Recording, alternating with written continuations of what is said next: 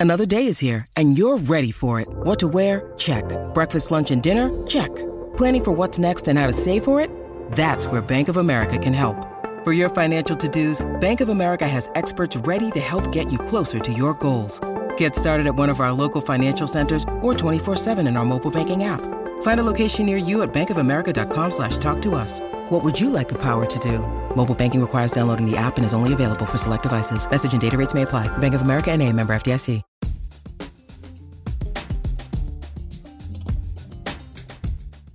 Hello and welcome back to the Scene to Scene podcast. I'm your host, Valerie Complex, Associate Editor and Film Writer at Deadline.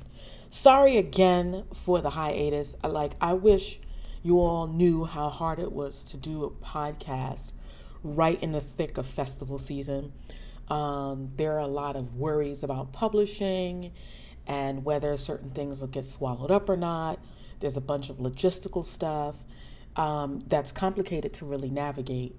Anyway, no more hiatuses for a good while. Um, festival season has come to a relative close, and so we can sort of get on with the podcast uninterrupted. So that's awesome. Which is, you know, pretty much me publishing three times a month. Then I take a week break, you know, to sort of get, you know, more guests and get everything sort of organized. So, anyway, let's get on with the show.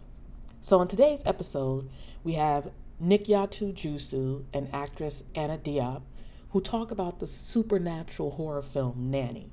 Directed and written by Jusu, Nanny follows Aisha, played by Anna Diop, a woman who recently immigrated from Senegal and is hired to care for the daughter of an affluent couple, played by Michelle Monaghan and Morgan Spector.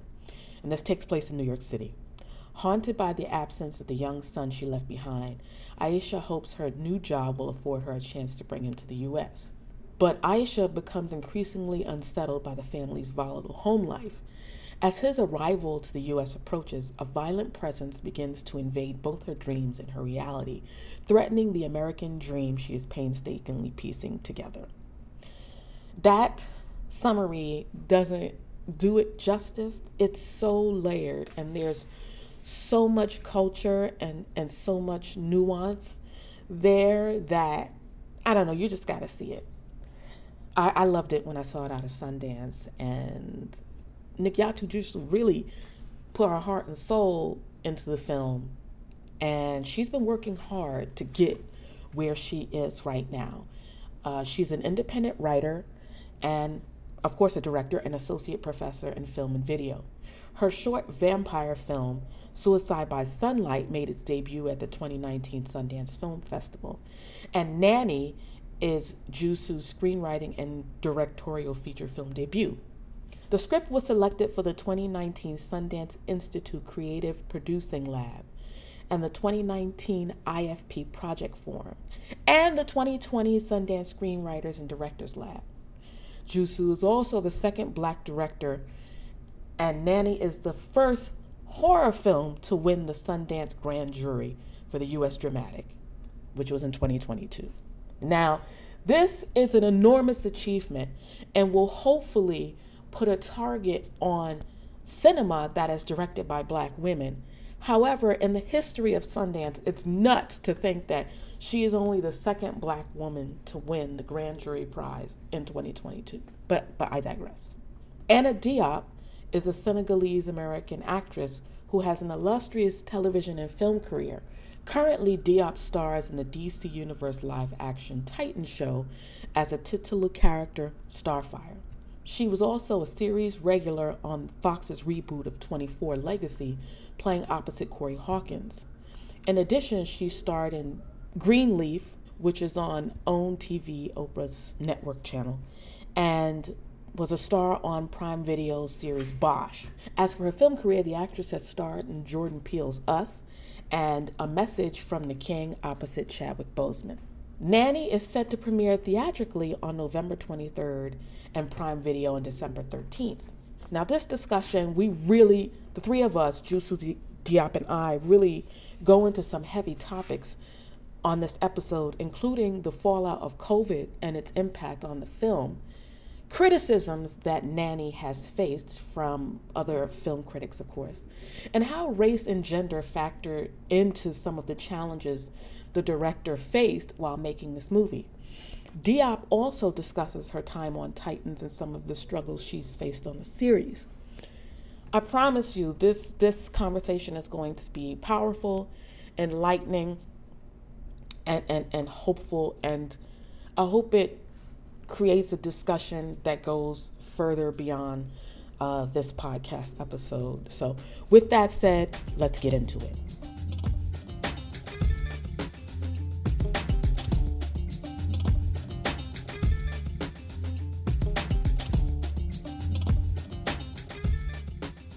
Wow, this journey for you guys has been um, really uh, monumental for you guys. Can you talk about what the journey has been like so far since um, winning the jury prize at Sundance? Do you want to start? Since winning the prize? Yeah. Man.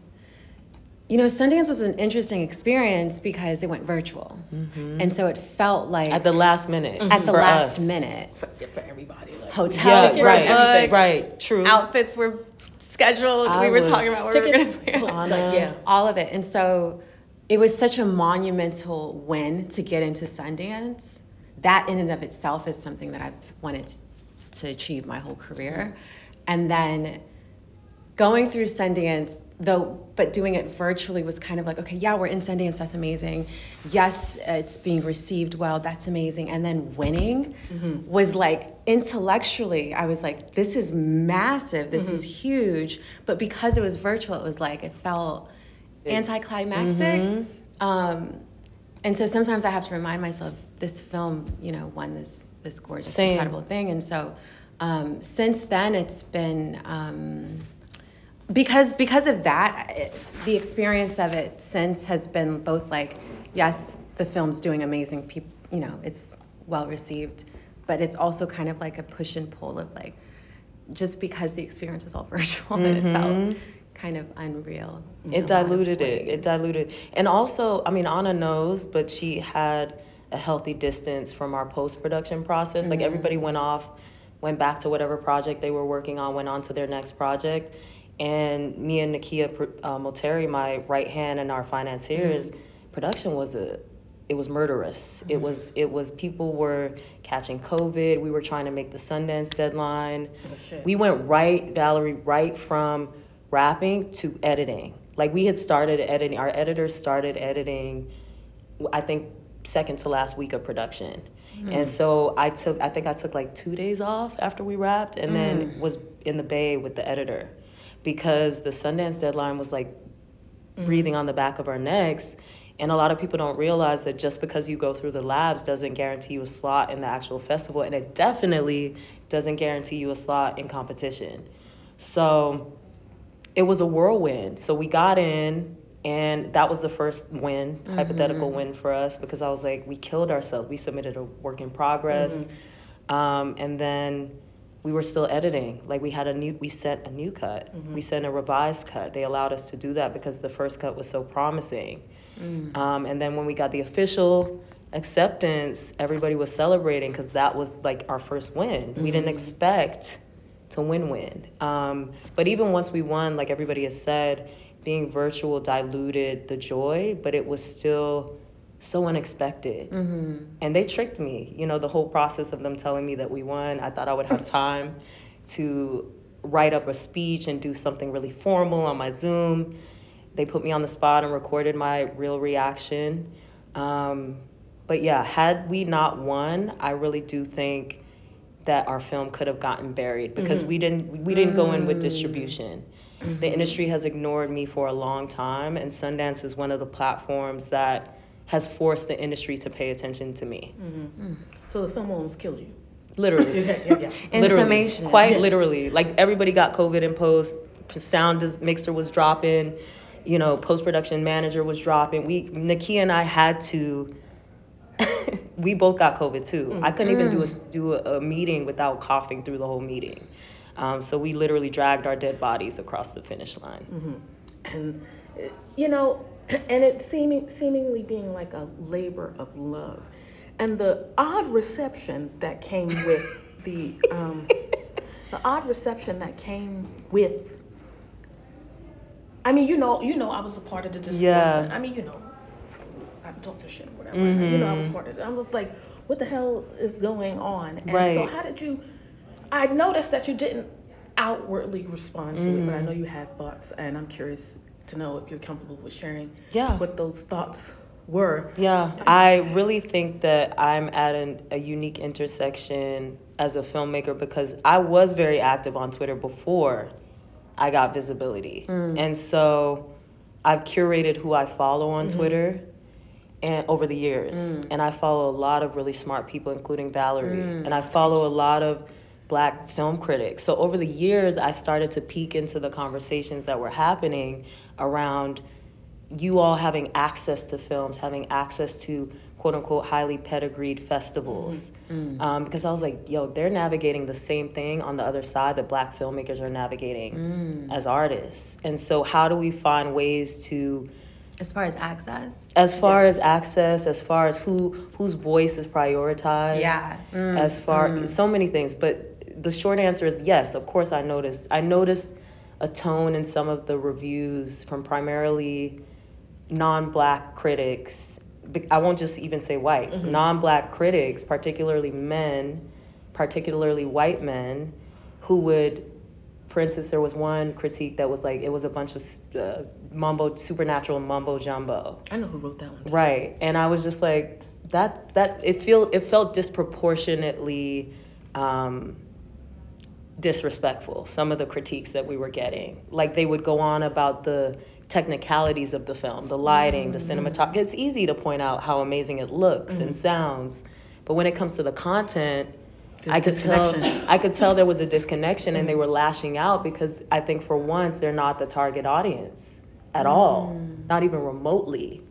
And so people were bumping up against that. What I didn't anticipate, because that's par for the course. Like this, I'm used to that. I have a thick skin. I really don't care. Mm-hmm. Um, the audience will find me. I always feel like. Mm-hmm.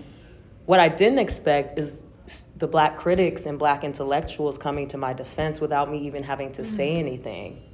I felt like people noticed it. Because, you know, we notice these things. Anna, you've navigated your own situations. We know what's happening, and we're gaslit into believing that it's not hap- it's not mm-hmm. racism. It's mm-hmm. racism. Mm-hmm. You know, but you can't you you often can't quantify it. And it's exacerbated by also being a black woman, by being a darker skinned black woman. All of these things are layered. And so I'm excited about what we're navigating because we have more voices like you that are more vocal and going to these festivals. I remember your experience at Cannes. Um, and I was like, God that. bless, we're going to send you up in prayer because I know exactly what that looks like. Um, but yeah, Hey,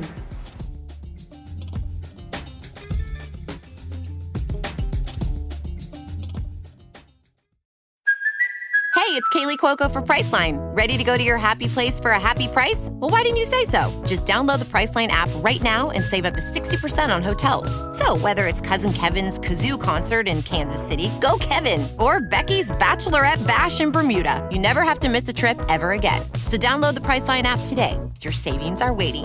Go to your happy place for a happy price. Go to your happy price, Priceline. And I mm-hmm. know you've had experience with this mm-hmm. before, and now you're like, oh my god, again, I'm fucking again. So I, I'm wondering how you handled that, but also I wanted to know how you protect yourself, how you mm. protected yourself Gosh. during Yeah. during this time and any other time when you take on any role or any mm-hmm. experience that you have as an actress. I have a lot of experience in this. I have a lot to say about this, but I'll try to keep it concise. Um, I feel like what I've learned to do to protect myself is really to not respond publicly until I have enough time to separate myself from the emotional reaction of what it's creating in me.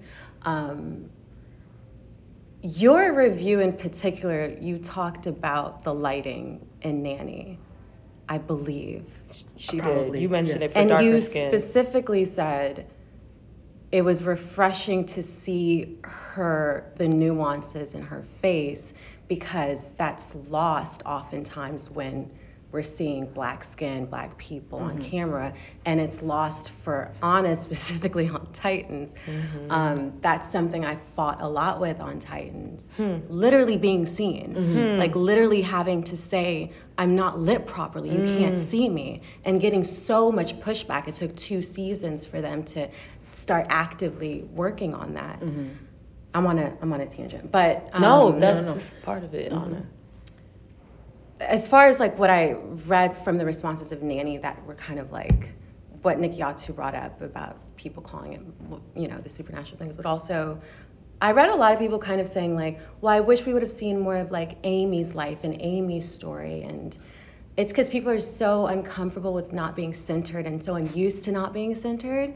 Um, but this is a story about this black woman and finally we're seeing something that's just focused on that and really diving into the heart of her life and, and all of that and so i don't know it's it's a lot i have a lot of I mean, it's not That that, good. it's not that hard to digest. Like I, I was kind of surprised. I was like, I'm not really sure, and I made comments on this on Twitter. I'm like, I'm not sure what people are missing. I'm like, it's pretty Mm-hmm. straightforward. Like it's not watching David Lynch. Like Right. you know, it's it's a Or even Cronenberg. Like, the, the, there's a lot of, like, his stuff is complicated, you know?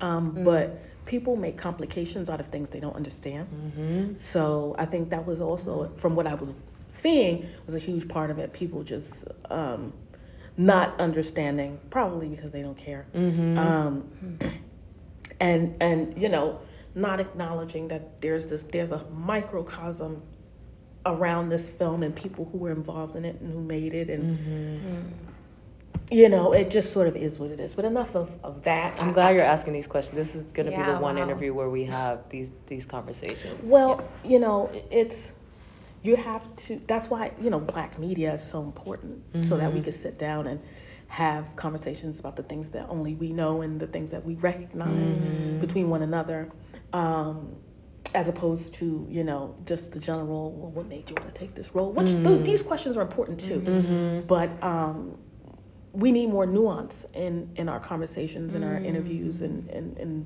the the things that we partake in. Agreed. And um, that's why I like Nanny so much, is it because because it creates a lot of different conversations a lot, about a lot of different things.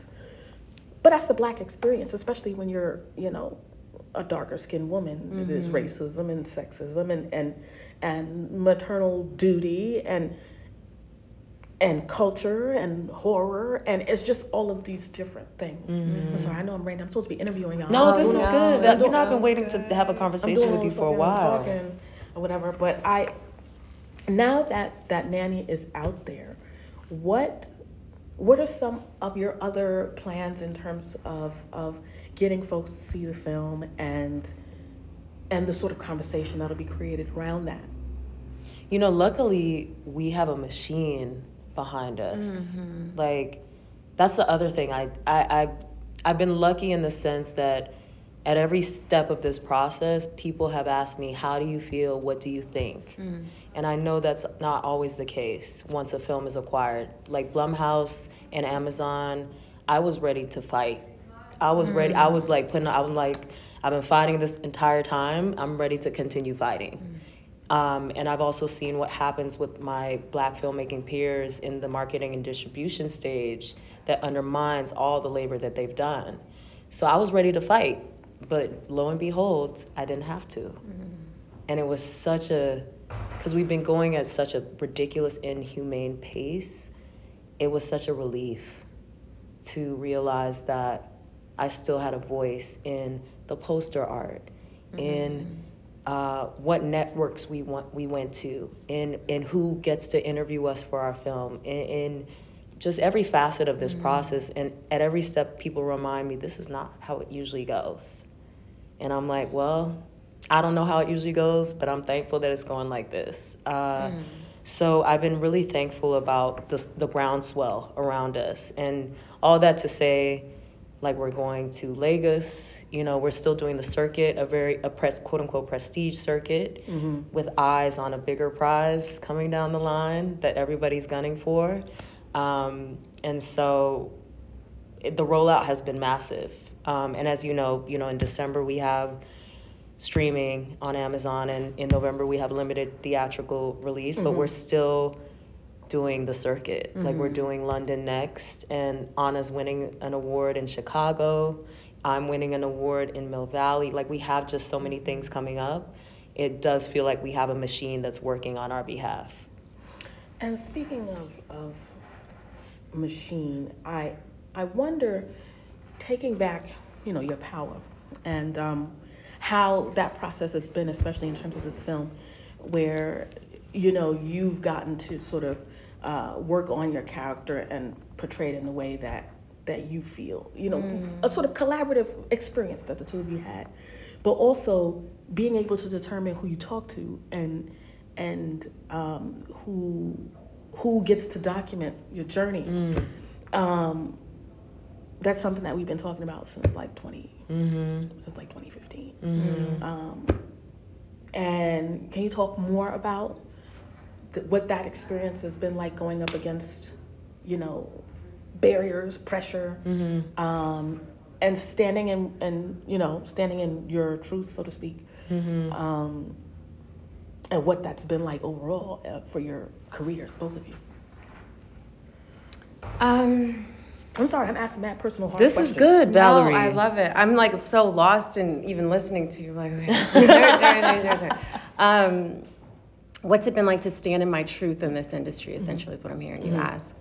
Um, tricky, uh, arduous, um, painful, disheartening, and s- sprinkled with these experiences that give me incredible hope.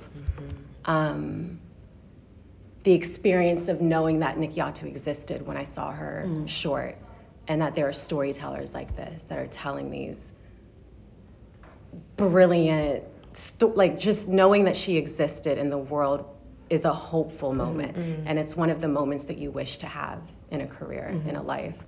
Um, really, you're gonna make me cry. I feel the same Um, way. That's why. and About you. Yeah. When you asked that question, what I thought of was in this film specifically how Nikyatu spends time with Aisha in a way that we're not used to experiencing. There's a film. gaze there. Yeah. Mm-hmm. And it's validating for me as a black woman to know that she could just spend time on me and that that was enough. And that those simple moments were enough. It was enough for people to recognize this film in the way that they are. Like, just, it's just validating. It's validating to be able to make something with someone that looks like you and me and that it's enough. And that's what inspires me and that's what keeps me going. Anna, you might succeed at making me cry. Finally, they've been trying to Valerie. They've been trying to. This cast has been trying to get me to cry, but it's not going to happen today. I um there's something about the when you talk about the way that your character is documented, it's really interesting because it sets a message that I got from the film, and I don't know if I mentioned it in my review, but to be a black woman is both horror mm-hmm. and rebirth mm-hmm. because of the way that water is used, mm-hmm. and I don't know if that's something that other cultures share about how black people of the diaspora see water and the rebirth and the way that, that that's looked at. But it also shows, as we see Anna, we see that to be a black woman is horror. And I think that's why we see so much, we see more black women thriving in the horror genre That's interesting. because they know horror personally. yeah, Damn. Um, you know, and the different, if you exist at different intersections, it's even worse. Um, And and I think that's why stories like Nanny will, your story and others like it will continue to thrive because every day is a horror story, right. or every day could be a horror story. But there's also enormous optimism and Yes. hope within Black women. Um, as we, you know, sort of survive and live life every day. And that's also what I think, at least I think, um, Nanny was about and the message that you were trying to get across. Very Can much you- so. Can you talk a little bit about that? So, I mean, you know, it's funny because I do also want to go back a little bit and say that at every step of the process, even though I wrote this, even though I directed this, even though I'm a black woman directing, writing and directing this. I'm not mm-hmm. someone who's like worked for hire, who's popping into a different gaze. I have had to fight to remind people at every step of this process that my protagonist is Aisha, mm-hmm. It- particularly in the edit, particularly in the edit. And I had a kind of a contentious relationship with my editor um, because he was struggling to cut it for my protagonist. It was like scenes lingering on literally all the white people's gazes. Um, and so I just want to reiterate that it, it is exhausting because if you don't advocate for yourself and your gaze, people will swoop in at every step of the process and try to pivot it back to their gaze. Um, but also, the word victim has come up a lot. I think a lot of white critics and white uh, people who responded to the film in particular have been like, I just love how it wasn't preachy and there were no victims. Those two words come up a lot. It wasn't, those two phrases, wasn't preachy, check. Um, No victims. no victims. And to me, that's projection. That's a lot of projection, and it has nothing to do with me as a storyteller. But good job, thank good that you got that. Um, I never want to convey a black woman protagonist who is a victim. That's never been my goal. So good. Um, but I think in people saying things like that, they feel indicted in a way that they're uncomfortable with. So they're happy that in the end, Aisha still steps into her power because now they can even take more of a breath and say, see, even with white supremacy, she still thrived. You know, I don't feel indicted as a person who benefits from white mm-hmm. supremacy. And so, yeah, I'm creating black women characters with agency because that's what I know. Mm-hmm. In spite of what we're navigating, we are surviving these systems and we are thriving on top of that. We are mm-hmm. creating microcosms of joy, you know, and we're lifting each other up. We're, I think black women and black femmes are upholding the entire black community. How do we not break our backs? Yeah. Right? Um, and so, and, and upholding a lot of communities outside of ourselves. And so, yeah, good that you don't feel like Aisha's a victim because that's never going to be the goal for any of my black women protagonists. And good that you didn't feel preached at. But I do hope that you see the nuances of the ways that oppression accumulates through these microaggressions and through these small interactions that build into something much bigger and systemic. Thank you guys um, for. I think that's a perfect way. Valerie was like, I've had enough. And no, no, no. I think that's a perfect way to to sort of end it. And I want to thank you, you both, um, for coming onto the Scene to Scene podcast and being so candid and earnest um, in your answers. Um, you know, and and I'm sorry, I didn't mean to catch you off guard with the questions. I know these, these They're are good Probably questions. new questions. That I knew what I was walking into with you. I follow you on Twitter. I knew what was gonna happen. Um, but thank you both so much for your time. I really appreciate Thank it and you, really, really had a good time having this conversation.